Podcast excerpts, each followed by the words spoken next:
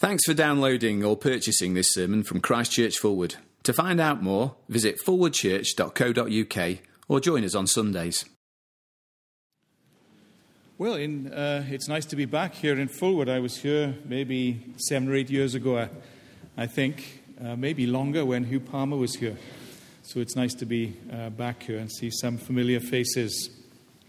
Now, in her beautiful prayer just a few mo- moments ago, I don't know if you were following carefully and you picked this up, but Lucy Rogers uh, quoted uh, a verse from the Old Testament prophet Habakkuk towards the end of her prayer when she referred to the fact that the, the glory of the Lord shall be known along the face of the whole earth as the waters cover the sea.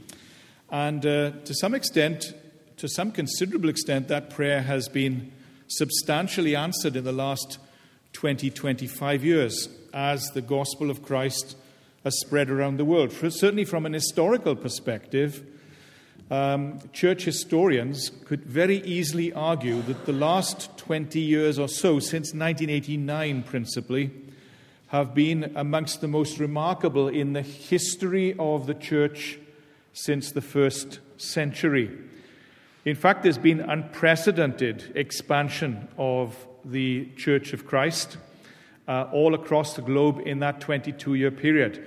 We maybe haven't seen it so readily in the UK and in Europe as a whole, as we referred to earlier. Europe, I think, is probably the hardest continent in the world uh, in which to work at the moment. But on a global scale, there has been remarkable church growth and the expansion of the Church of Christ. And this morning in this first service, what I'd like to do is to try to give you a brief overview of something of what God has been doing these last 25 years. Uh, I'll be speaking on a different theme in the second service. But for this morning, uh, I'd like to try to give you an overview of how the gospel has spread around the world since the uh, remarkable political changes occasioned by the fall of the Berlin Wall in 1989. The evangelical church, church that stands on the authority of the scriptures, was probably no more than about uh, 10 million at the beginning of 1900. It's at least 300 million people around the world today.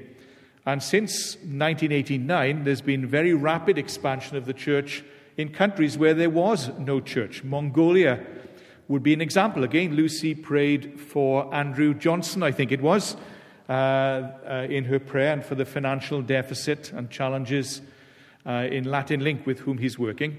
His uncle Gordon uh, lives in Oxford and travels regularly. He was a professor in um, uh, eye surgery, I think, in London University Hospital. He travels regularly to Mongolia each summer to uh, train people and also to um, heal people from some of their eye diseases.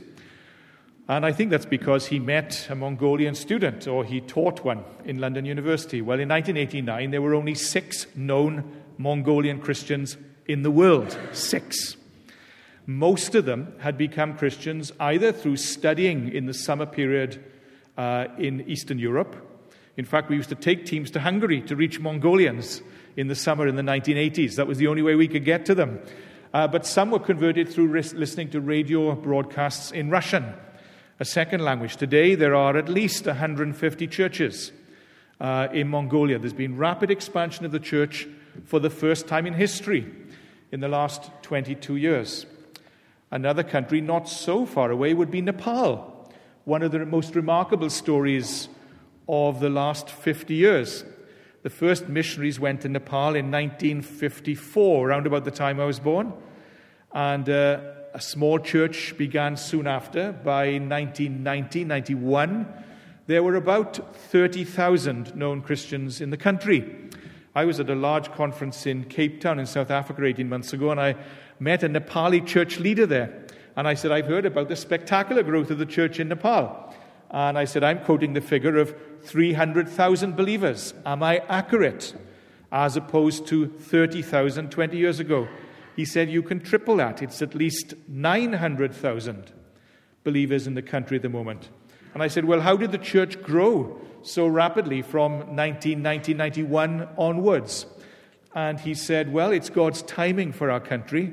But he said, At that time, uh, the government put a lot of the pastors in prison. So the ordinary believers in the churches had to share the gospel, and the word spread they, as they gossiped the gospel. And I said, Well, what do you do to try to reach people? And he said, Well, in our church at least, uh, we don't have open air meetings or distribute literature and so on. We just open the windows and open the doors. We sing songs and people come in. It's God's timing for Nepal. If you move to Africa, even to somewhere like Algeria, the area of the world where the great St. Augustine came from, uh, where the number of believers was in the hundreds just 20 years ago. I hesitate always to use the word revival, but there is something special going on in Algeria where there are perhaps 80,000 known Christians today, whereas there were just a couple of thousand 20 years ago. There's a remarkable work of God going on, and the believers there are very bold. Just two years ago, I was meeting with two of them uh, in a hotel in Tunisia, planning for this conference, and for some of them coming to South Africa. And uh, the phone went. Uh, the, one of the men there was the pastor of the church or the senior elder. It was his wife. She said, I think you better come home quickly. The two other elders were taken in by the secret police last night.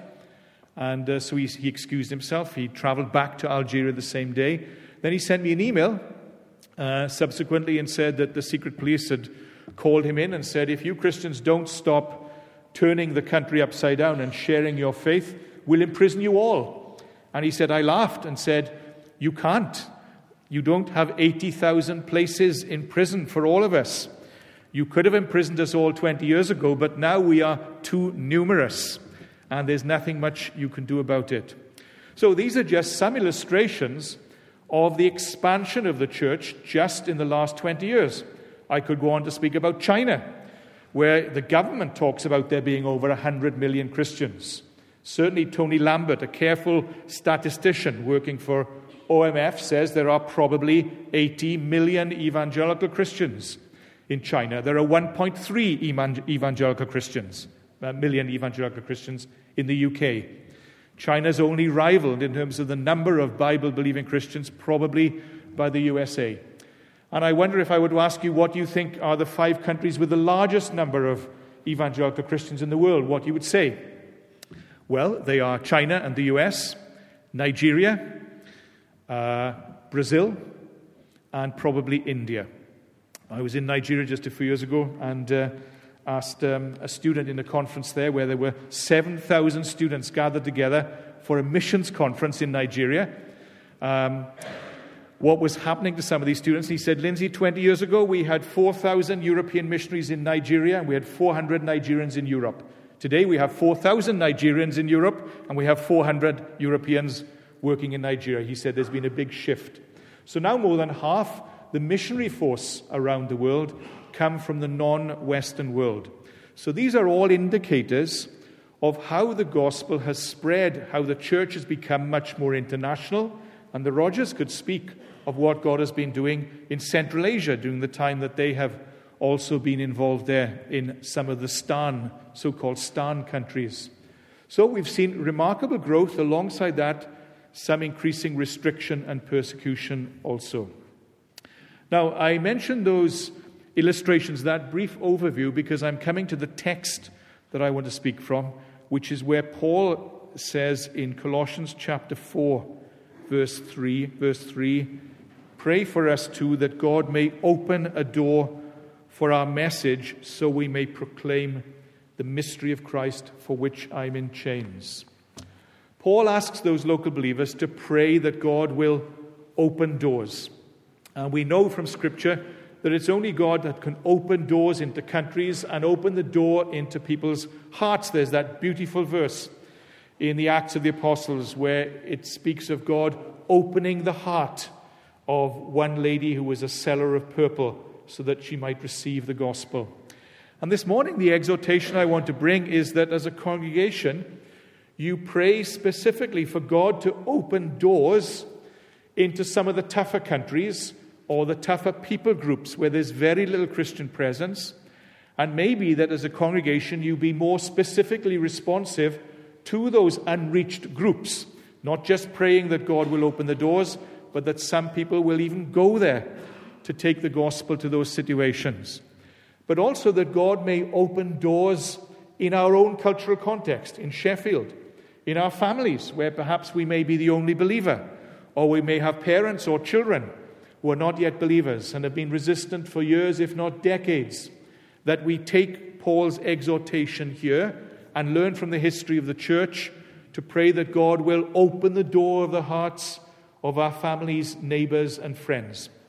Well, how is it that God has opened doors over the last 25 years? I'd like just to focus on two ways this has happened the sovereign intervention of God in history and the courage of God's people in going through the doors as they're opened. As one person said, without God we cannot, without us he will not.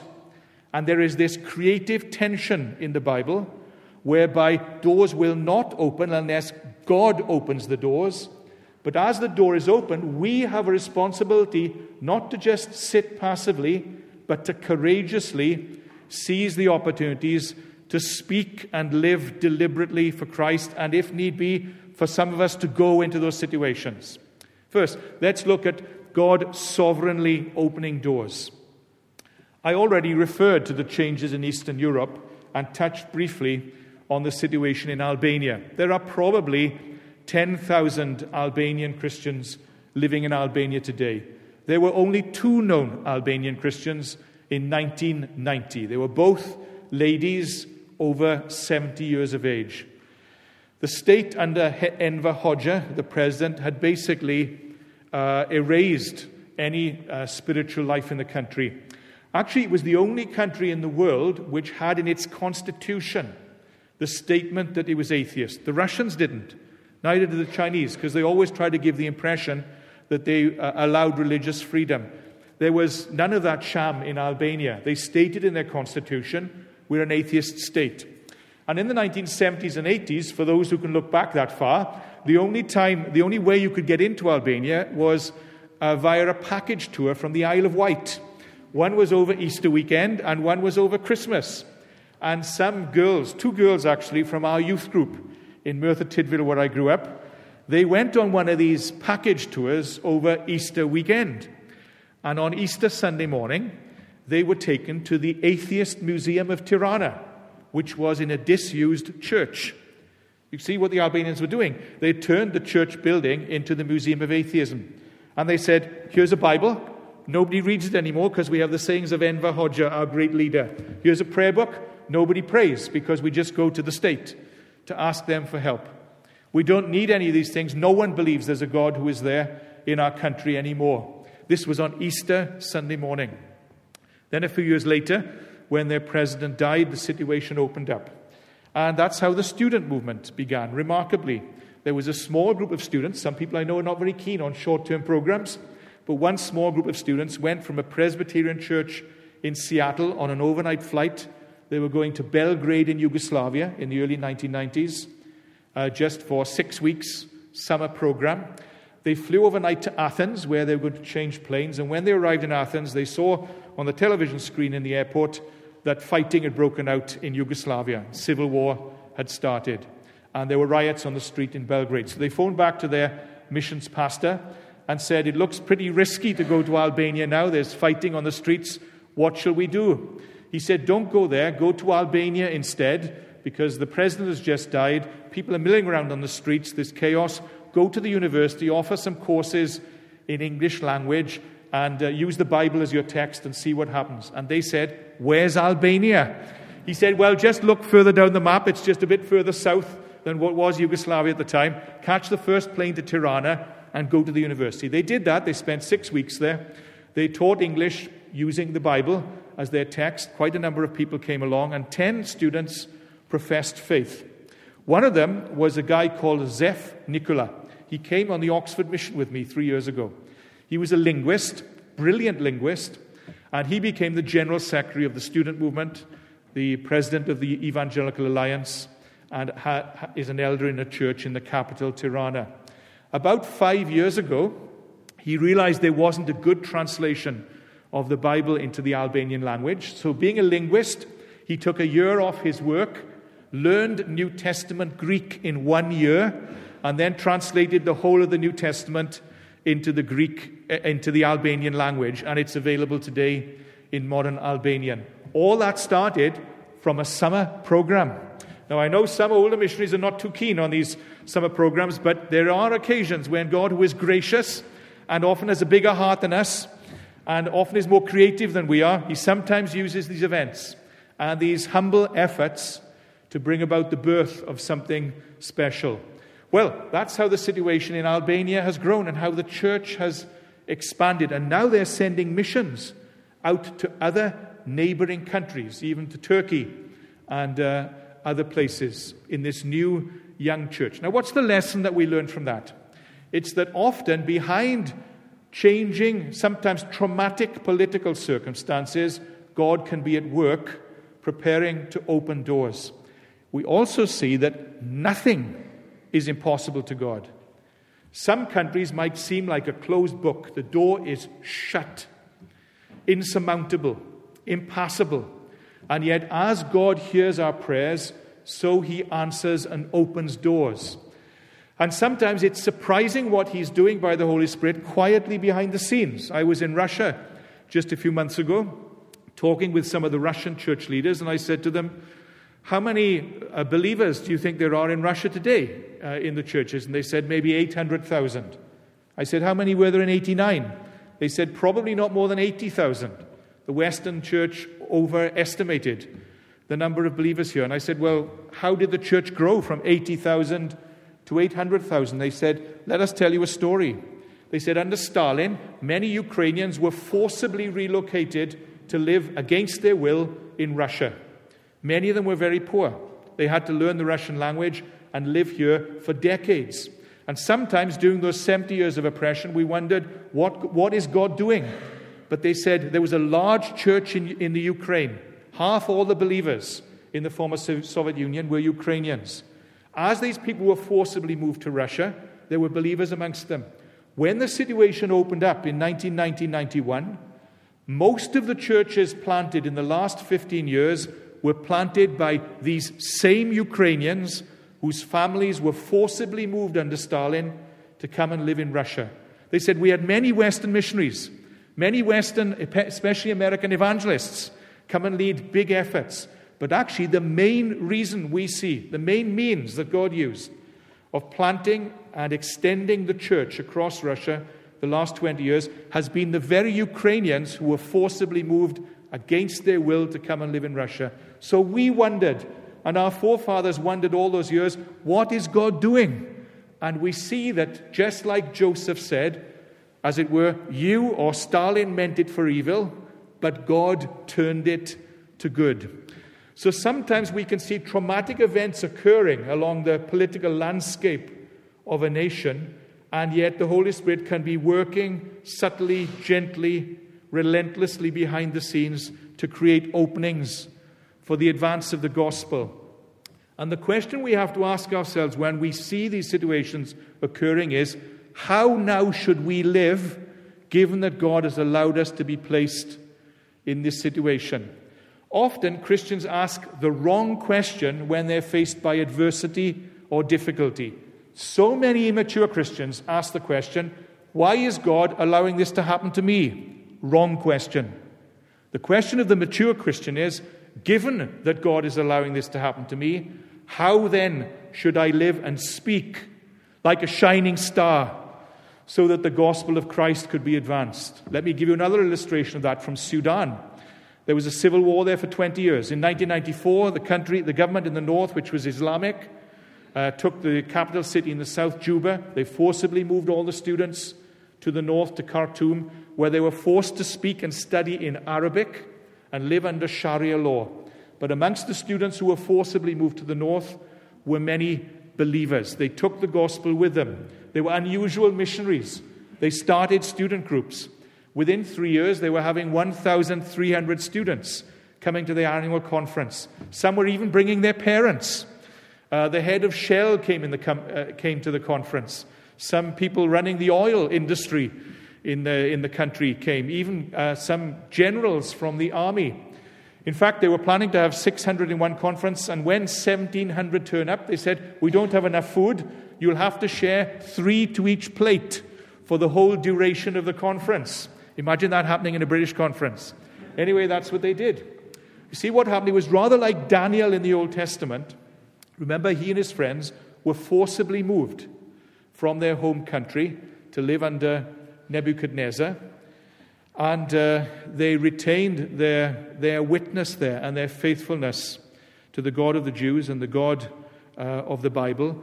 But what is intriguing when you read Daniel chapter 1 is it says they were forced to learn and study in the conqueror's language and to study the literature of uh, Nebuchadnezzar's people. It's one thing to be forcibly moved from your culture, it's another thing to be forced to learn the literature of the conquerors and work in the language of the conquerors. It's a double humiliation. This is what happened to the Sudanese, but they realized their deeper identity was being in Christ, so they shared the gospel, and a student movement blossomed in Sudan. The key lesson, again, we learn from there is that if we are facing adversity, often God, who is sovereign over our lives, if we do not believe in the sovereignty of God over our lives, we will be in deep trouble when we face adversity. I often say to students, it's really important when you're an undergraduate to come to a clear understanding of who the God is that you worship. And in my experience, it's really important you understand God is sovereign, God is good, and God is gracious. The three things. If you're not clear on that when adversity comes, you'll really be in trouble because you won't believe that God is in control. You'll think you're governed by chance. If you don't believe God is good, you become anguished. And if you don't draw on God's grace, then you'll, be, you'll feel as if you're left to yourself or the heavens are as brass and God is far off. It's very important to believe all three things about God's character. I believe those things many years ago when our only daughter died.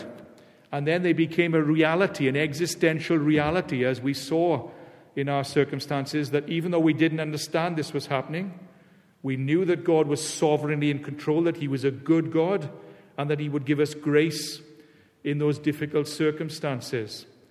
And in the goodness of God, we don't understand why that happened, but He turned that family tragedy to the advance of the gospel because the day after my daughter died, my father asked to see me and said, Your mother and I want to be baptized. I was the first believer in my family. This was 20 years after I'd become a Christian. And my father said, um, I said to my father, Well, you need to become a Christian before you're baptized. He was 65 and a businessman.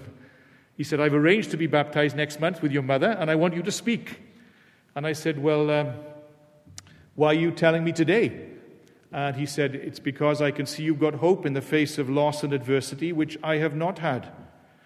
And I said, Why has it taken you so long? I said, I've been a Christian for 20 years. He said, Didn't you realize? I was watching you all the time for 20 years. I had to see that it was real in the midst of adversity. And it's only when I see how you, as a Christian, stand firm in the midst of adversity, I can see it's true. He said, Son, you have to realize I'm 33 years older than you. I've seen a lot of men who were businessmen who said they were Christians whose testimony wasn't faithful and wasn't true. And it's very hard for an older man to tell his son he's found something before him. And therefore, it's when I see you in the midst of adversity that I see this gospel as something beyond what I have in my own strength. I'm reminded of the words of John Wimber, the famous American evangelist. You know, he emphasized signs and wonders in the 1980s and 90s. He died of cancer when he was 61. And uh, I remember reading the last interview with him uh, just before he died. He was sitting in a wheelchair. And he said, I must have hurt a lot of Christians with what I taught about suffering. I do believe that God heals, he said, but I failed to realize that sometimes actually our testimony is stronger in the midst of adversity. And uh, he said, um, I've come to realize in the midst of my own cancer and suffering, this is what he said, quote, that the stars shine brightest in the desert. None of us wants adversity or difficulty, but often that's when our testimony is most brilliantly strong and clear. So, God working sovereignly behind the scenes is how doors are often opened, and working together with the sovereignty of God, we have to demonstrate courage in our Christian testimony and witness. So often, God does open a door of opportunity for us to speak to parents or family or neighbors, or He does issue a call to consider leaving all and going to the ends of the earth. But sometimes we just lack the courage to respond when He opens the door for us. So that's why it's very important not just to see that God sovereignly opens doors, but then Paul goes on to say, Pray that I may proclaim these words to outsiders, making the most of every opportunity, speaking full with language or conversation that's full of grace, seasoned with salt, so you may know how to answer everyone's questions. So there's a duality here between God's sovereign opening up of the doors and Paul, and then he is exhorting these believers to seize the opportunities to speak to those who are around him. Let me just give you a couple of illustrations of this uh, before I close one from the student world and one from graduates. I once visited uh, Peru. It was a very dangerous situation in the early 1990s when um, there was a guerrilla movement called Sendero Luminoso. They were targeting Christian pastors. Actually, they killed 300. It was a very dangerous situation. And um, the week I was there, we were in a conference high up in the Andes, and uh, they kidnapped two local pastors, and they shot the local mayor because there was a uh, there was an election going on. It was very tricky. It wasn't long after we'd lost our daughter, so I remember praying, Lord, please preserve my life. It might be too much for my wife and son if I am lost also. Then I met a young student in the conference. She wasn't one of the leaders. Her name was Amelia. And she said to me, What do you think of studying sociology? I said, It's a good subject. Why do you ask? She said, That's what I'm studying in the local university. And she said, Many of the students studying sociology with me are members of this guerrilla movement. And she said, The professor of philosophy there is the leader. She said, When I became a Christian three years ago, they were really targeting Christians. And she said they even put a list up on the student union notice board of the people they were going to kill in the university. And as they killed them, they ticked them off one by one. She said the Christian brothers knew them. So they went up to them and said, Stop killing these people. And they said, Keep quiet or we'll kill you too. She said, I was very frightened. So she said, I said nothing about my newfound faith for two and a half years. Then six months ago, I asked myself a question. It was this Is the gospel true? Because I reasoned, if it's true, it's worth living for and it's worth dying for. She said, I didn't ask myself the question, does it make me feel good? Because I knew that wouldn't be enough to face them down and to speak courageously. So she said, after a period of, of careful reflection, I came to the settled conclusion the gospel is defensible, it's true, there are answers to the big questions in life. So, counting the cost, I've spoken openly of Christ courageously. I was really rebuked by her because she was 22. She wasn't even leading a small group Bible study in her university. But I was challenged by the courage of her testimony. And I believe we don't face a situation like that. Often the antagonism we face is just from cynicism or snide comments. But we too are called to be courageous based on a conviction that the gospel is true. And if we're not certain of that, we need to come to that settled conviction because that's what really fires the imagination and fires the testimony the conviction the gospel is the truth of all truths, is the greatest message in the history of the world, and I must speak it and live in the light of it because there is nothing greater that has ever been given in the history of men and women. The truth of the gospel. That's what fires our courage. Last illustration, because my time has come to a close, but from the graduate world, because I think it's very important that many people never become Christian ministers pastors, uh, vicars, or curates. Many of us are in the working world. And our calling is to be courageous in the working world, in speaking and living for Christ. I remember being at a conference in East Asia, and uh, one man got up to give his testimony. He was an engineer, actually. He'd studied in Australia, where he did a doctorate, and he returned to Indonesia, where he was given a senior position very quickly and asked by the government to decide who should provide electricity for one of the larger islands in Indonesia. So he put it out for tender. He received four offers. The largest one came with a big bribe. He turned it down. They came back with an increased bribe offer, turned it down a second time. Then they came back a third time and they said, We know who your boss is. If you don't take the bribe, we'll concoct a story about you and get you fired. He still turned it down and they came back a final time. They said, We followed you home. We know you have a, a wife and a small child. If you don't take the bribe, we'll harm your family. He was very worried, so his name was Ruli. He went to see his wife and uh, talked to his wife about it and one of the elders in the church. And he said, What do you think I should do? I don't want my family to be at risk. And his wife said to him, You know what really attracted me to you in the first place? It wasn't your looks, though you are good looking, it was your integrity. If you give that up now, you'll never get it back. And you lose the best thing about you. I want you to go back there and refuse the bribe, counting the cost. So he went back to the two guys who offered the bribe. They said, What are you going to do? And he said, I didn't plan to say this. But he said, The words just came out of my mouth. I said, I can't take your bribe because my life has already been bought by the blood of Jesus Christ. And if you can give me something worth more than that, I'll take it. He shared this in a conference with 800 students, many of whom started leaping up on their desks and the tables and shouting and screaming and cheering. And I said to one of them, Why are you shouting and screaming? They said, Because someone has stood against corruption and he's not even an extrovert.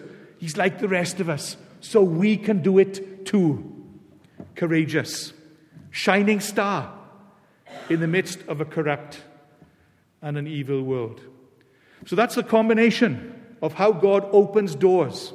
Opens doors of opportunity for the advance of the gospel and opens doors to infuse other believers with courage to stand themselves when God, in His sovereignty, acts in changing political circumstances to open doors, as He may be doing at the moment in Europe and in the UK. In the midst of the economic downturn, we're seeing many more people come to evangelistic meetings in the universities than we have probably for 20, 30 years in UK missions. As I mentioned in Oxford last week, Canterbury the week before, Cardiff a few weeks before that. Large numbers turning up because they see humanism has abjectly failed and there must be an alternative. Maybe God is opening doors sovereignly at the moment. There's still a lot of hedonism, still a lot of resistance and apathy, but maybe something is stirring. God's sovereign intervention, but then our courage our calling is not to give in to weakness. We need men and women of conviction who will stand firm, who will determine not just to warm a pew, but to seek to live and speak for Christ, to be a witness, to be a testimony, to be a shining star in our neighborhoods, and for some of us to obey the call to take this gospel to the ends of the earth. That's how God opens doors through his sovereign activity and through the courageous response of his people. May God give us grace to exercise courage ourselves wherever he places us in Sheffield and in some cases in the workplace or in some cases in other parts of the world. Let me just pray. Heavenly Father, thank you that there were shining stars in Scripture and those people are around us today. We thank you that you are just as much at work in our day and generation as you were in the times when Scripture was written and when the early church came into existence. O living God of heaven, open doors around the world to people groups who have not heard the name of Christ. Open doors in our neighborhood. Open doors of opportunities for the missionaries who have gone out from this church to serve you with diligence and wholeheartedness. And then, O oh God, give these people and give us courage to live and speak for Christ. Deliver us from apathy and help us to courageously, albeit gently, but clearly, when you clearly open the door to us, to speak of Christ to those who are around us. For in his name we ask it.